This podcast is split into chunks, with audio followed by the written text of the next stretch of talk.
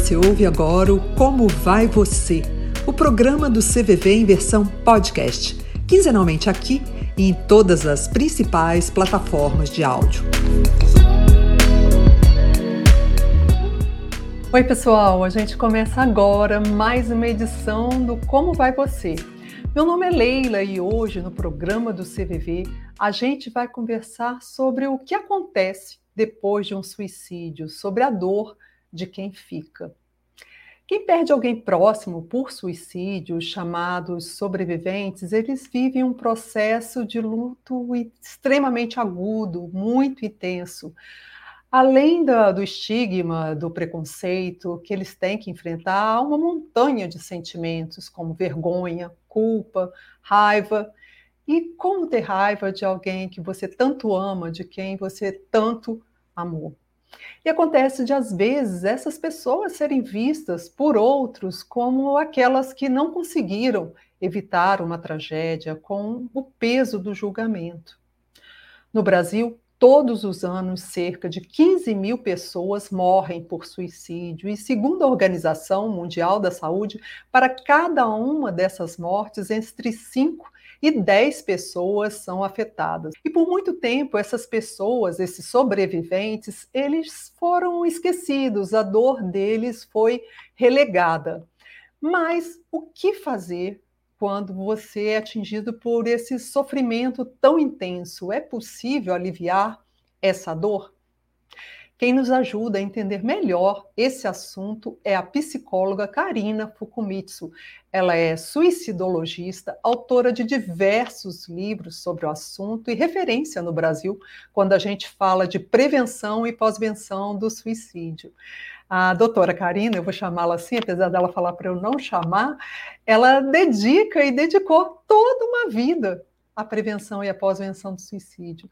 Muito obrigada por você estar aqui conosco, por aceitar o nosso convite nesse tema tão denso, mas também tão necessário. Leila, primeiramente eu quero agradecer muitíssimo a oportunidade de estar com você e com a equipe do programa, a Adriana também nos bastidores e todas as pessoas que contribuem para que a informação venha como acolhimento, como uma das vias, inclusive, de prevenção, de cuidados às pessoas que ficam e às pessoas que pensam na morte como possibilidade. Realmente é uma oportunidade que eu tenho muita gratidão de estar com vocês. Eu valorizo muito o CVV e agradeço bastante estar com vocês. A gente que agradece, Karina. Então, a gente vai começar com essa pergunta que é inevitável o que que essa pessoa que perdeu alguém tão querido por suicídio, ela pode evitar nesse, acho que a gente pode falar que é um tsunami de emoções, né? Não é uma montanha, é um tsunami, é algo assim avassalador. O que que essa pessoa pode fazer? É, primeiro, não tem coisa mais óbvia do que falar para aqueles que ficam. A gente precisa aprender a se cuidar apesar de todo o sofrimento e de toda a vontade da gente ir junto com a pessoa que partiu. Eu faço uma diferenciação, Leila, outros estudiosos não fazem, mas eu faço uma diferenciação entre perdas e partidas. Perdas são mortes simbólicas, partidas são mortes reais. Por que, que eu faço essa diferenciação? Porque um dia eu ouvi uma frase que para mim fez muito sentido que a gente só perde aquilo que a gente não tem.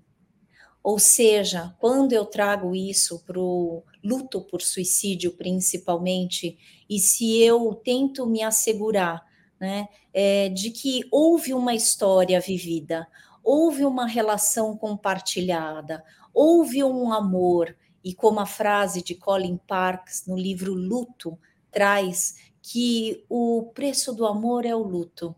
Isso quer dizer que todas as vezes que eu trabalho com luto, eu trabalho com uma crise que eu chamo de crise existencial. Obviamente, a pessoa, como você bem falou, ela vive, né, realmente uma travessia e é o que eu chamo de travessia para a gente tentar chegar na outra margem. E chegar na outra margem após um suicídio, após um impacto, esse tem sido o trabalho que eu faço da pós-venção, que é para que a gente não alivie nenhum sofrimento, mas tente atenuar as consequências de um impacto por suicídio. Ou seja, alívio imediato, isso eu gostaria de falar que seria possível, mas é impossível, até porque eu não gosto de trazer promessas que eu não consigo cumprir.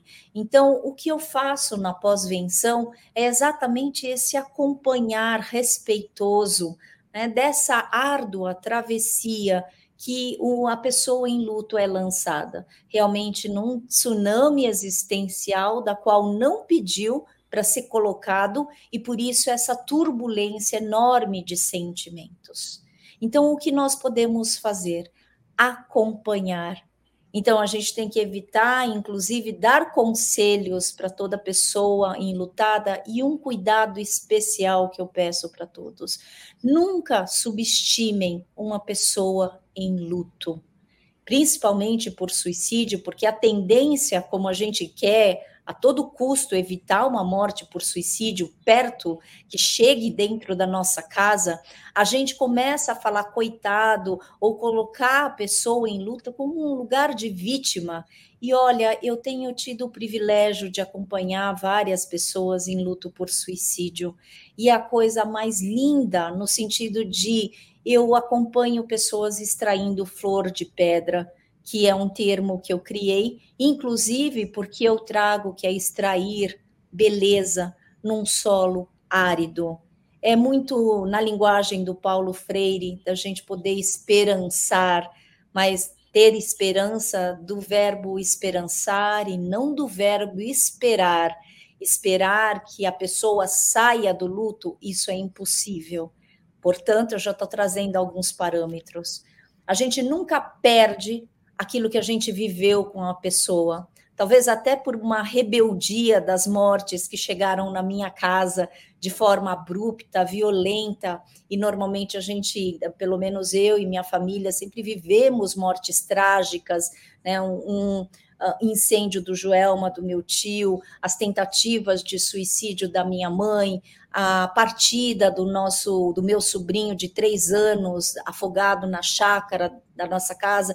Isso quer dizer que assim a gente sempre precisou obrigatoriamente, e eu principalmente, né, precisei obrigatoriamente entender que morte nenhuma tirou aquilo que eu vivi com todas as pessoas que partiram na minha vida. Isso é um jeito transgressor, inclusive, de falar: existe vida dentro de mim. A pessoa pode ter partido concretamente, mas felizmente está aqui, ó, no meu coração, no meu colo, na minha vida, na minha maneira de ser, pelos ensinamentos e pela aprendizagem que eu tive com estas pessoas que partiram. É a importância de acolher esse pedaço da pessoa, né, que ficou dentro de você.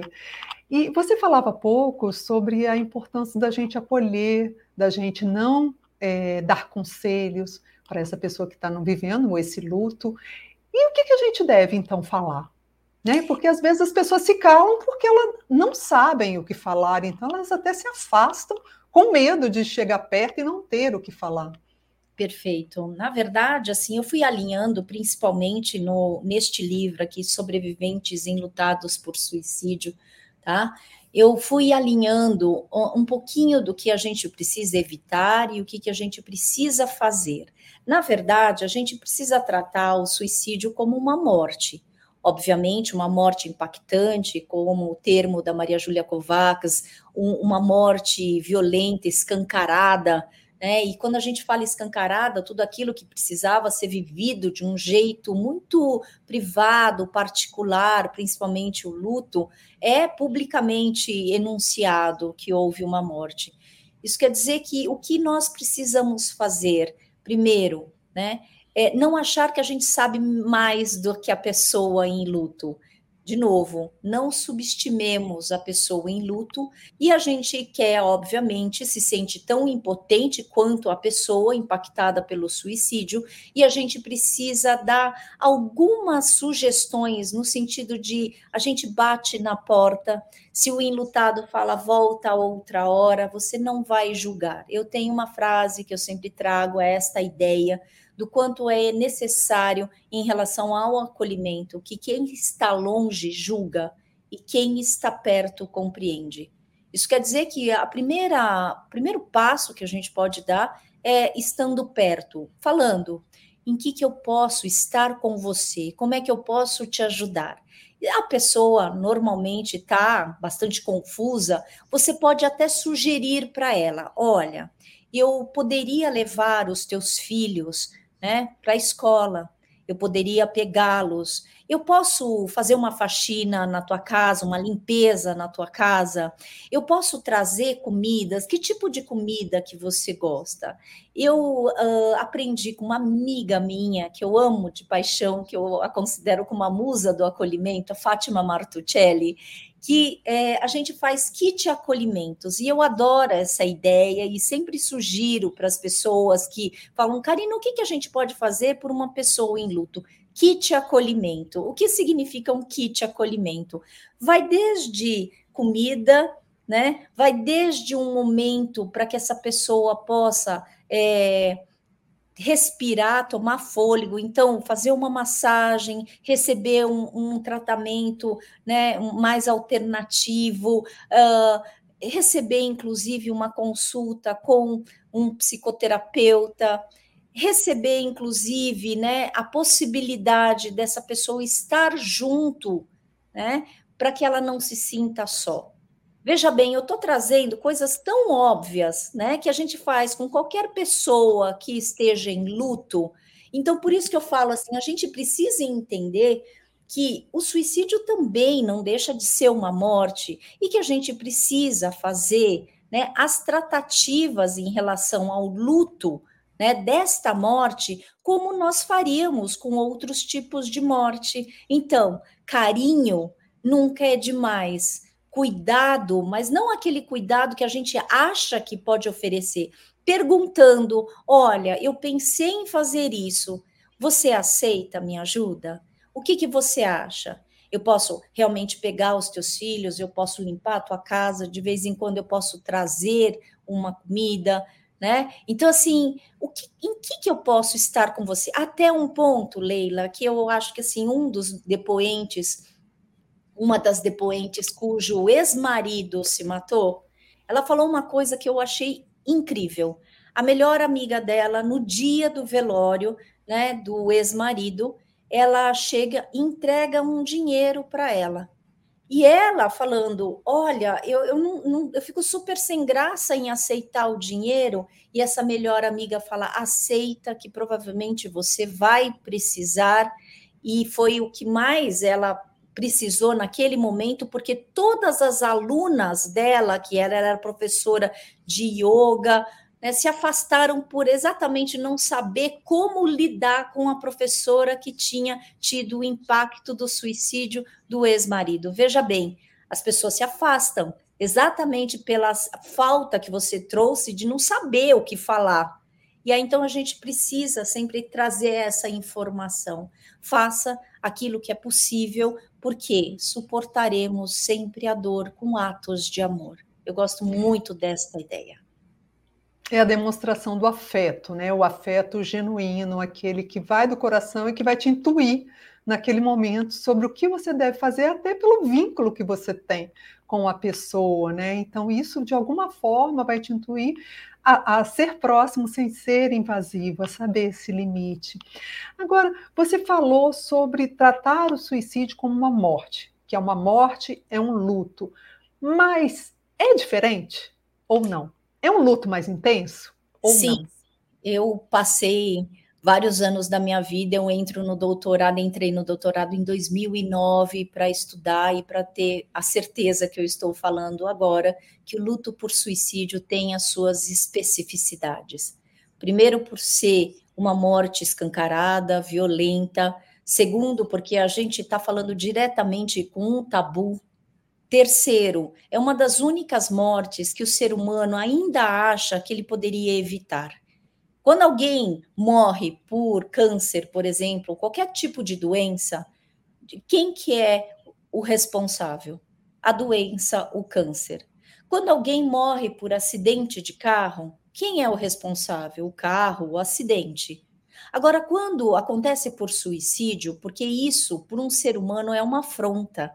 É uma afronta, inclusive, pelo instinto de sobrevivência que normalmente todos nós temos. E aí, então, quando a gente fala de suicídio, a gente fala normalmente de três áreas. A primeira área lança qualquer pessoa numa sensação e numa um sentimento de impotência. A segunda, né, é a segunda etapa que você é lançado, você é lançado num lugar do não saber. Sim? E o terceiro é a gente tentar aceitar a falta de sentido da existência humana.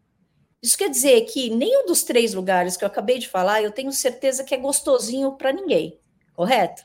Né? Causa um desconforto. Isso quer dizer que mexe realmente com a nossa onipotência. Então, olha, veja bem, quando eu estou trazendo a onipotência, normalmente, quando ela é muito exagerada, ela te coloca no lugar de impotência quando você não consegue lidar com a situação. Todas as vezes que a gente se sente impotente, a gente se torna, até por instinto de sobrevivência e sabedoria organísmica, onipotente. E é isso que a gente tem que tomar cuidado. Porque nem onipotência, nem impotência. Fiquemos com a potência. E eu gosto muito, inclusive, de falar uma frase cujo autor eu desconheço, mas que eu acredito muito: quem dá mais do que pode, já está dando o que não pode.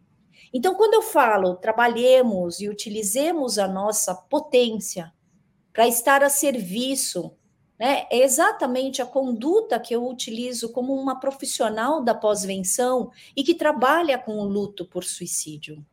Eu não vou, infelizmente ou felizmente, né, salvar ninguém eu não vou tirar a pessoa do lugar onde ela está. Por isso que eu realmente amo estudar processo de luto. Porque o luto, principalmente por suicídio, tem as suas especificidades, então. Voltando, por quê? Porque é um tabu, porque traz muita vergonha, como você enunciou logo no início da nossa conversa, traz muita eh, culpa, autoacusação e a sensação não só da gente como pessoa em luto, mas dos outros, aquele dedo em riste acusatório que fala: você não foi capaz de salvar, e eu acho extremamente perigoso, esta pessoa. Então a gente realmente tem que ter um certo cuidado, porque, primeiro, ninguém salva ninguém, nem a gente. Então a gente precisa sair dessa condição de salvador, aquele que salva a dor do outro, e é muito do que eu falo, nem eu consigo salvar as minhas próprias dores. O que, que então você faz? Utilizando inclusive a mudança da terminologia de salva-vidas para guarda-vidas, eu gosto muito de adotar este lugar na suicidologia. Eu sou uma guardiã da vida. E quando eu falo isso, eu não entro na prepotência e onipotência de achar que eu vou evitar qualquer tipo de sofrimento, mas eu vou junto com a pessoa fazendo esta travessia. E eu falo: olha, nós estaremos juntos fazendo esta travessia. Muitas vezes você vai duvidar se você vai conseguir.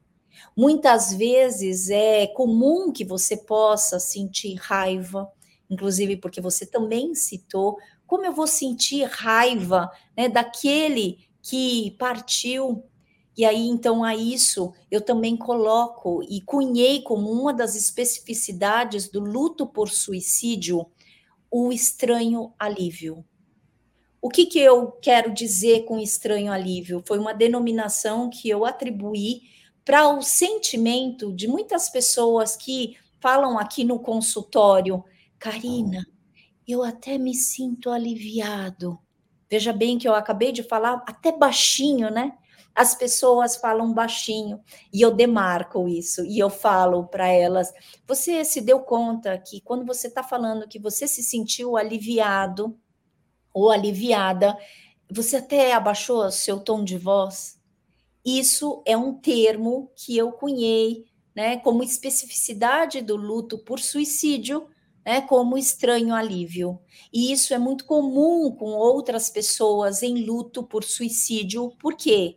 Não é o alívio pela morte, mas sim é o alívio pelo estresse que acabou. Porque muitas vezes o que a gente vê é que o estresse vem antes, inclusive, do suicídio, porque ter alguém que tenta se matar, e muitas vezes a gente sabe que um dos principais sinais de alerta é tentativa prévia de suicídio, né, comungado ou conjugado com um transtorno mental, a gente vê famílias enlutadas por suicídio cujas tentativas foram enormes, inúmeras. E aí, então, quando há a morte, porque a morte estrutura, eles se sentem aliviados e, ao mesmo tempo, culpados, e por isso que eu nomeei estranho, não para julgar, mas para falar tá tudo certo, porque muitas vezes você também já se sentiu com muita raiva. E tem um autor, Leila, que eu adoro, que eu aprendi muito com ele, que se chama Rosenberg, num livro chamado Surpreendente Propósito da Raiva e que ele fala que todas as vezes que nós sentimos raiva, nós temos uma insatisfação das nossas necessidades. Bom, a gente então consegue entender a raiva de uma pessoa em luto, porque obviamente a necessidade que você teria não seria certamente você está vivendo esse tsunami existencial que você está vivendo. Isso quer dizer que muitas vezes as nossas necessidades, inclusive, elas ficam de stand-by. Então, assim, a gente esquece, inclusive, para viver o luto. Então, aí volto: o que, que nós podemos fazer para aquele que se encontra em luto por suicídio? Né?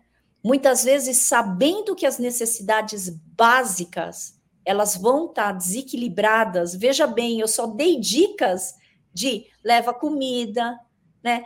Faz com que a segurança e com aquela rotina que existia antes continue. Se ofereça para né, fazer alguma limpeza, se ofereça para acolher, se ofereça para estar com a pessoa. Veja bem, a gente tem que saber que todas as necessidades, inclusive fisiológicas e básicas, serão alteradas. Então, por isso que a gente precisa considerar, sim, hoje eu posso falar, né? Porque aí eu passei o doutorado e o pós-doutorado estudando, né? Luto por suicídio. Então, realmente, para falar para vocês, existem sim especificidades e que a gente não precisa e não pode tratar, por isso que nós temos um grupo de apoio especificamente para pessoas em luto por suicídio, porque é diferente esse luto de falar assim: olha, você teve um filho que morreu por uma doença, por um acidente, e aí eu tenho um filho que eu não consegui ser, inclusive, prova de amor para que ele se sustentasse vivo. E olha que eu tentei muitas vezes. Veja bem, então a impotência atrás de impotência, né, Leila? Sim, e é muito interessante você falar sobre isso, o Karina. Era exatamente uma das minhas perguntas, esse, esse estranho alívio, porque a gente fala de um duplo tabu, né? O tabu pelo suicídio, o tabu do alívio, né? Um, social, um sentimento muitas vezes que socialmente não é aceito, as pessoas acham um absurdo. E aquela, aquele enlutado, ele está ali num processo que vem, às vezes, de muita exaustão. São muitos, são anos em muitas situações que a pessoa está convivendo e ela se esgota dentro da, da, capacidade criativa que ela tem de afeto, de buscar alternativas para tentar apoiar, para tentar. Porque tem a questão do evitar, do impedir, do prevenir. E aí eu queria exatamente entrar nesse assunto. Qual a importância da prevenção, da pós-venção e qual a diferença entre essas duas coisas? Perfeito. Nesse livro que foi a tese do doutorado, Suicídio e Luto, Histórias de Filhos Sobreviventes. Só um pouquinho. Quem não leu, gente, leia. É um livro maravilhoso. Eu trago uma proposta que realmente, para mim, é muito cara, Leila prevenção, ela é muitas vezes confundida com previsão e evitação. E eu coloco exatamente essa provocação né, para a sociedade brasileira, porque existe uma ideia muito incorreta da gente pensar que a gente pode, ou 90%, existem frases e pessoas que falam isso, que 90% dos casos de suicídio poderiam ser evitáveis. Eu, quando eu li esta frase, eu falei direto assim, falei assim, eu pertenço aos 10%. E eu acho isso de uma crueldade trazer esta fala, porque é, não é que a gente evita. De novo, trazendo a, a conduta que eu utilizo, eu sou guardiã da vida. Morte nenhuma a gente evita, minha gente. Então, como é que a gente tem a onipotência de achar que eu evitaria? Agora, o processo de culpa é uma manobra que nós temos aqui na nossa cabeça hein, de lidar com o incontrolável. Quando eu falo manobra, é como se eu falasse assim, na impossibilidade de eu lidar com a morte de per si, com a situação concreta, óbvio, eu não consegui lidar com isto, né? Não é que eu não fui capaz, mas eu me sinto inábil de lidar com a morte e de evitar a morte de alguém que eu amo. Eu coloco toda essa energia contra mim, em forma de culpa. Então, eu começo a fazer uma discussão que muitas vezes a prevenção ela é diferente de previsão e de evitação. Nesse momento que eu estou escrevendo esse livro, que é a tese do doutorado, eu fiquei com vontade de ler e de assistir de novo um filme chamado Twister, que é sobre caça-tornados. E eu achei interessantíssimo, porque eu fiz uma analogia, uma aproximação da minha conduta como suicidologista. Por que, que os caça-tornados vão investigar o lugar onde o tornado vai cair? Vai acontecer? Para evitar? Não mas para minimizar os impactos deste tornado. E aí eu comecei, a partir deste filme, tem uma cena em que as pessoas saem, porque parece que ficou tudo calmo, e as pessoas saem, né? E esse é o erro, porque quando as pessoas saem, elas não sabem que elas estão no olho do furacão. E aí foi o que eu trouxe uma possibilidade da gente ter aquilo que eu nomeei por falsa calmaria. Por quê? Aquele que você acompanhou durante muito tempo falando que quer se matar e de repente fala para você: eu não vou mais me matar, confia em mim. Não é que eu estou falando para você desconfiar, mas se não há trabalho de ressignificação e não há medicação e todo o tratamento, certamente ele quer e ele está planejando o suicídio e que ele não quer que você o interrompa no planejamento. Então é isso que eu nomeei por falsa calmaria, porque a maior parte das pessoas em luto, Leila, trouxeram assim, mas ele parecia que estava tão bem. Parecia. Então ele quis mostrar porque ele não queria penetra no evento que ele organizou e ele planejou. Veja bem, então, tem toda essa ideia da gente falar, cuidado com o que você fala de prevenção. Quando a gente fala assim, eu, eu tenho muitas ressalvas em relação ao setembro amarelo, assim, porque tem muitas pessoas que não têm né, um profund, uma profundidade no estudo e começam a falar assim: sua vida é importante, a sua vida é importante. Só em setembro que é importante? a pessoa precisa entender qual é a importância da existência dela, o que está provocando Sim, é. esse sofrimento. Concorda?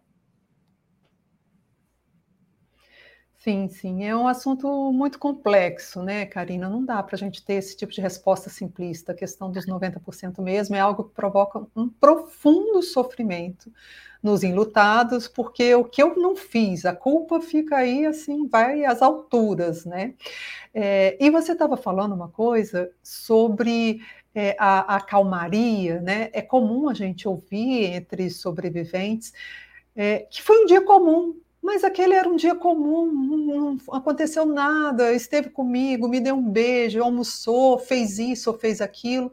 E um dia comum. Então, essa é, a gente pode considerar que é uma característica e que a gente deve estar atento Sim, mas não para você ficar assustado, mas você acompanhar, porque, de novo, né, uma pessoa que teve uma tentativa prévia e sempre trouxe estas evidências, esses sinais, é importante que você né, direcione para os trabalhos, inclusive para profissionais que têm habilitação, inclusive no, no campo da suicidologia, porque essas pessoas sabem desta falsa calmaria, né? A gente não consegue evitar, a gente não consegue adivinhar, por isso que não é previsão.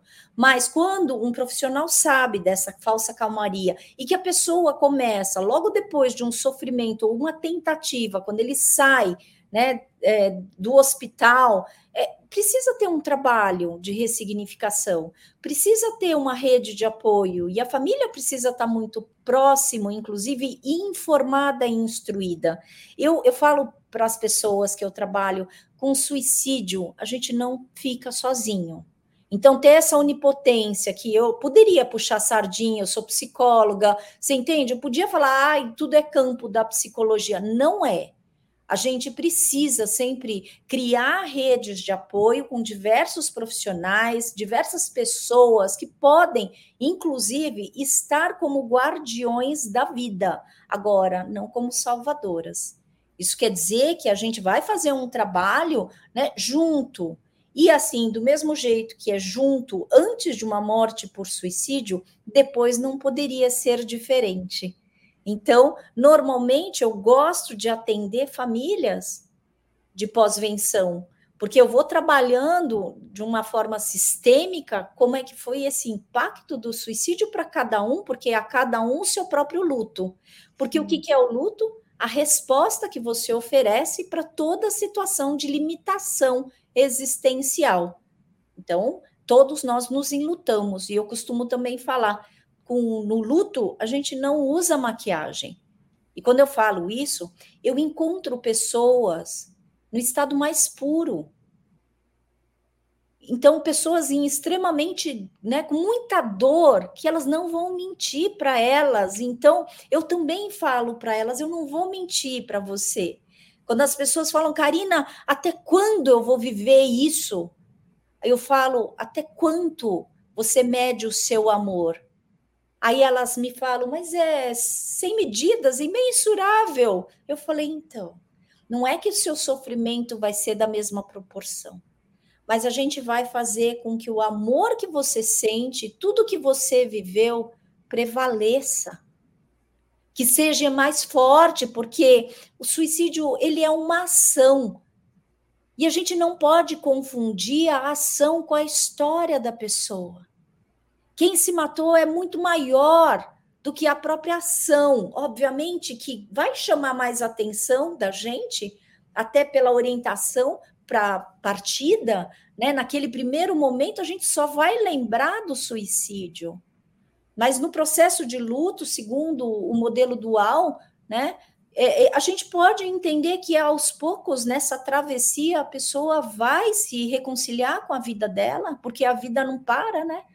E é, você vai começar a ter outros olhos, entendendo, falando assim, quem partiu, tanto é que eu trago quem mata quem quando um suicídio acontece.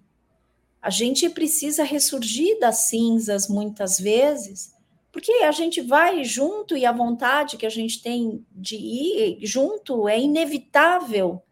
Só que o luto por suicídio, Leila, nos ensina a gente dignificar os nossos sentimentos, a honrar as nossas histórias, a entender que a partida é apenas concreta e física, mas que a gente pode encontrar uma outra forma de chegar na outra margem.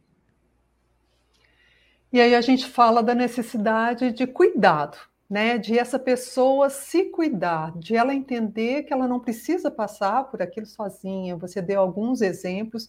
No CVV, a gente tem os grupos de apoio aos sobreviventes do suicídio. Se você que está aqui conosco quiser conhecer, os endereços que a gente tem estão no nosso site, cvv.org.br. Temos cerca de 13 grupos atualmente em funcionamento.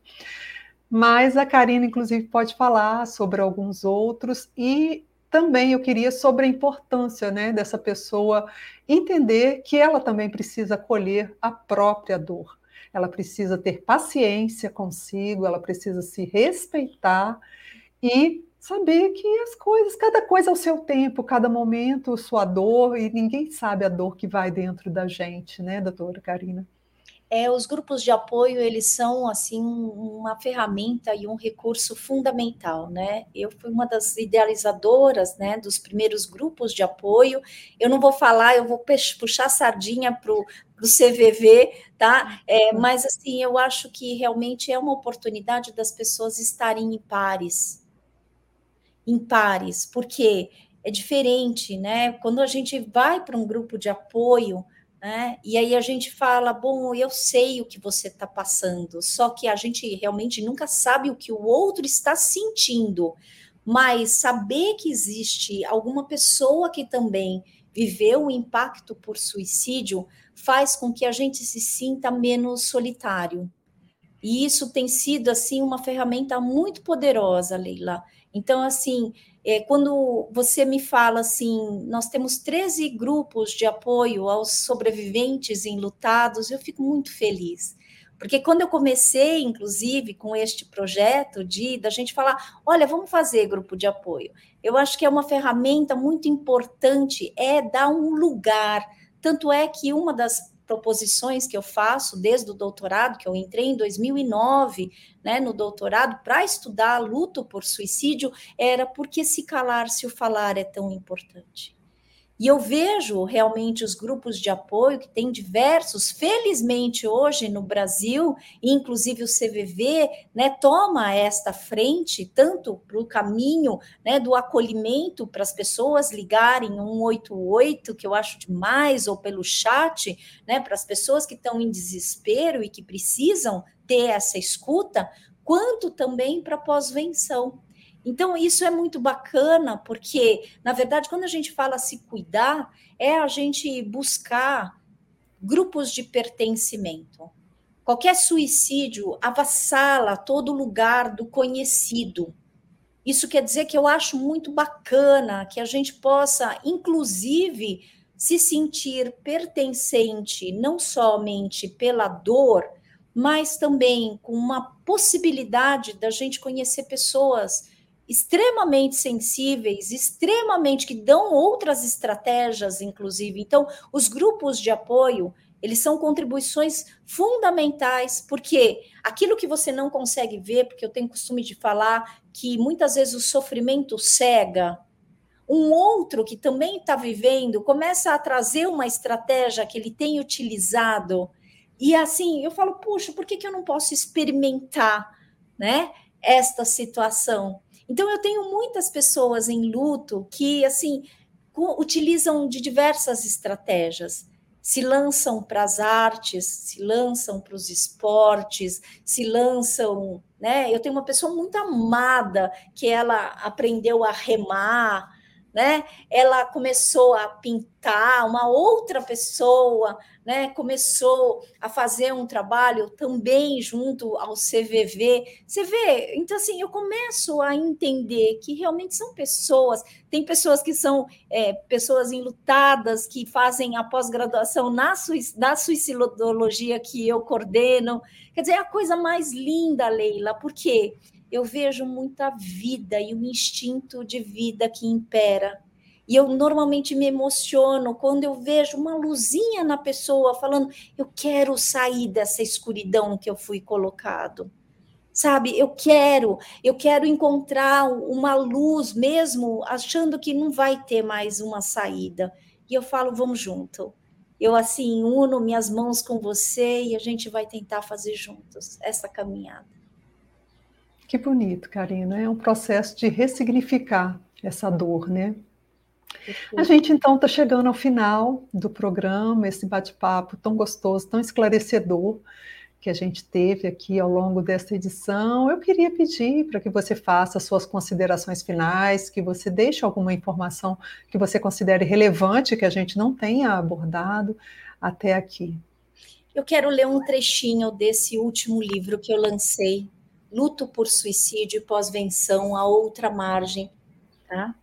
E aí, então, eu vou ler aqui para vocês. O luto por suicídio é processo turbulento, em mar revolto, cujas ondas tornam a parte que falta um ciclo que provoca na pessoa enlutada a sensação de que ela nunca mais se erguerá novamente.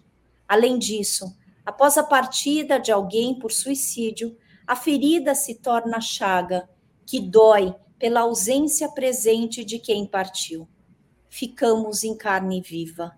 A pergunta que não quer calar é: Será que encontrarei forças para conviver com a saudade de momentos que nunca mais serão vividos? Sem rituais e alívio imediato, somos obrigados a viver a travessia do luto em ritmo desacelerado para aprender a ser útero de nós mesmos.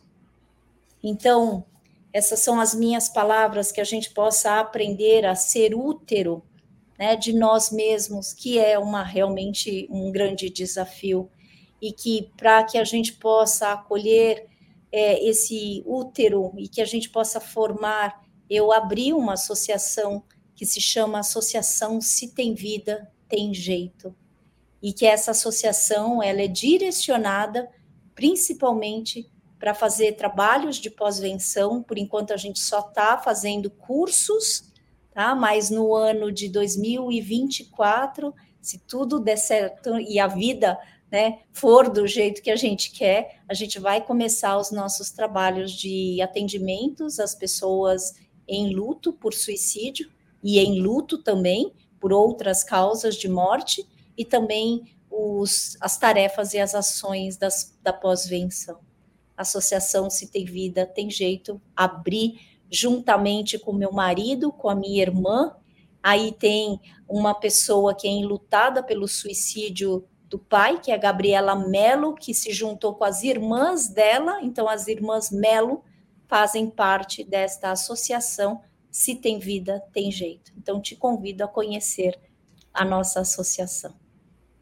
Estão todos convidados, se tem vida, tem jeito, então aproveita e dá uma olhadinha lá no site que a Karina está indicando. E eu aproveito também para convidar você. Se você ainda não segue o nosso canal, o CVV Oficial no YouTube, aproveita, clica lá, ativa o sininho. Isso ajuda o canal a crescer e esse conteúdo chegar ao maior número de pessoas e a pessoas que muitas vezes estão buscando informações para que elas também possam ressignificar a dor, como a gente conversou aqui, prevenir, fazer a pós-venção, porque a informação é muito importante.